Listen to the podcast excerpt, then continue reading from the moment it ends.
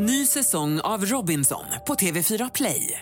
Hetta, storm, hunger. Det har hela tiden varit en kamp. Nu är det blod och tårar. Fan händer just nu. Det. är Detta är inte okej. Robinson 2024, nu fucking kör vi! Streama söndag på TV4 Play. Du lyssnar på en podcast från Expressen. Fler poddar hittar du på expressen.se podcast och på iTunes. Påven förnyar metoderna enligt chefsexorcisten. Det här är Expressen Dokument. Fördjupningsreportage. Varje dag med mig, Johan Bengtsson, som idag läser Thomas Kvarnkullens text om vad påven betyder för exorcismen. Djävulen drabbar allt fler medlemmar av den katolska kyrkan. Det hävdar chefsexorcisten Gabriel Amort som menar att metoderna för att driva ut onda krafter förnyats. En av dem som ska ha hjälpt till är den avgående påven Benedictus den 16.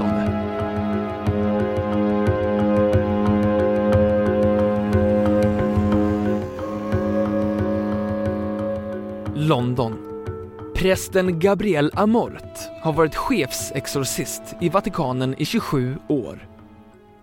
Han är grundare och ledare för det internationella exorcistförbundet och har flera gånger skapat uppståndelse kring sina kontroversiella uttalanden.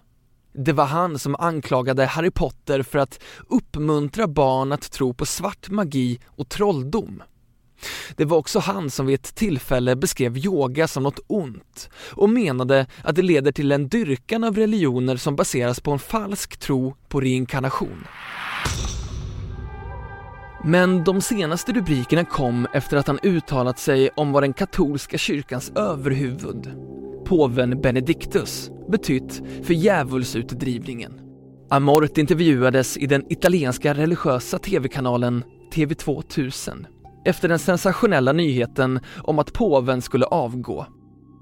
Han tackade då ledaren för allt han gjort för exorcismen och förklarade Benedikt höll audiens för exorcister från hela världen och välkomnade oss med stora ord av uppmuntran. Han menade också att påven varit direkt delaktig i att utveckla metoderna.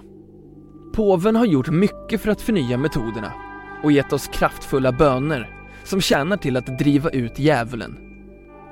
Att påven påstås delta aktivt i exorcism skulle kunna vara kontroversiellt, om det verkligen stämde.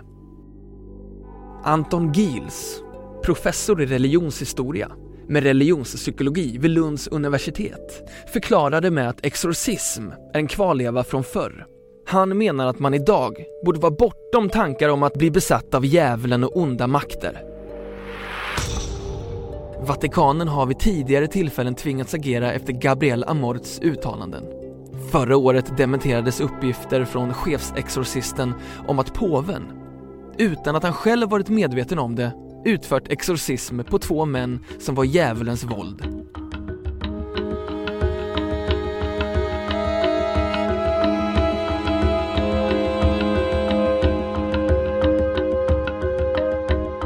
Expressen Dokument, en podcast från Expressen.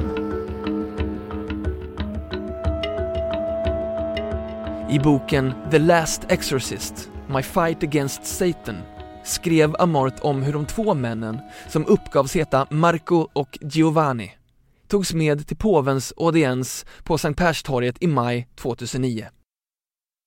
Påvens assistenter ska ha ordnat sittplatser åt de båda männen som sen uppmanats att försöka kontrollera sig själva. Mannen som kallas Giovanni ska då ha svarat, enligt Amort, med en röst som inte var hans egen. Han sa “Jag är inte Giovanni”. Chefsexorcisten beskrev sen hur påvens närvaro fick männen att uppföra sig märkligt och bland annat kastade sig till marken efter att han klivit ur sin påvemobil, den specialbyggda vita bil som han kör sig runt i. De slog sina huvuden mot marken. Schweizergardet tittade på dem men gjorde ingenting, skrev han. Han beskrev sen hur männen tjöt, vrålade, dreglade och skakade samtidigt som påven betraktade dem med avstånd och höjde sin arm för att välsigna dem. De slutade vråla men grät okontrollerbart skrev Amort i boken. Vatikanens talesman, Federico Lombardi, menade när han tillbakavisade påståendena att påven inte varit medveten om männens tillstånd och inte haft för avsikt att utföra exorcism. Att driva onda andar eller djävulen förekommer i de flesta religioner. Det finns inom både kristendom, buddhism, judendom, hinduism och islam. Tanken att det finns onda makter som kan störa människan finns i många religioner. Jag har rest mycket i Asien och Indonesien. På Bali, när folk bygger hus, då ser man till att man måste svänga minst en gång 90 grader för att komma till huset. Det är för att demonerna inte kan svänga 90 grader. De lever hela tiden med demontron och de har schamaner som driver ut demoner, säger Anton Giels. Även i Sverige har flera fall av exorcism uppdagats. Ett uppmärksammat fall i Borås förra året då en 12-årig flicka skulle ha blivit utsatt för bland annat grov misshandel i samband med andutdrivning ledde till rättegång. Men om det förekommer exorcism även i den katolska kyrkan i Sverige är högst oklart, enligt Anders Piltz.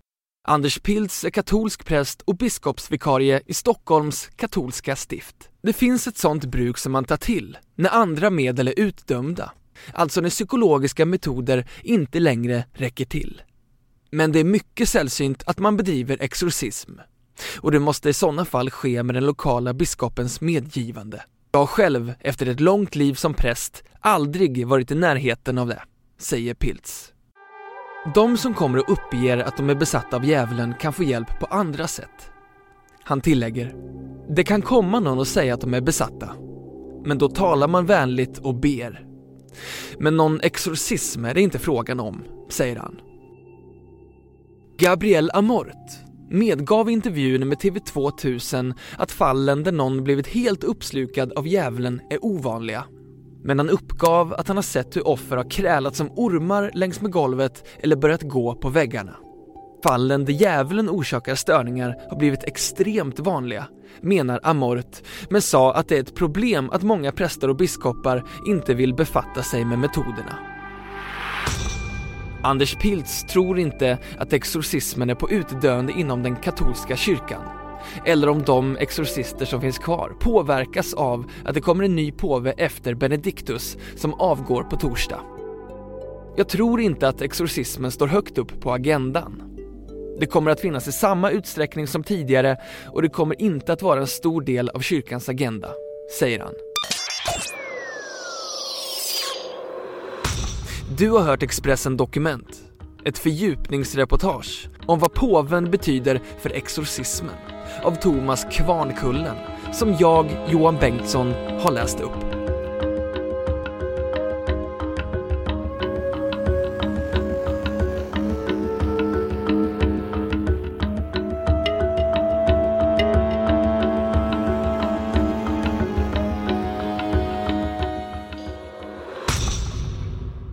Du har lyssnat på en podcast från Expressen.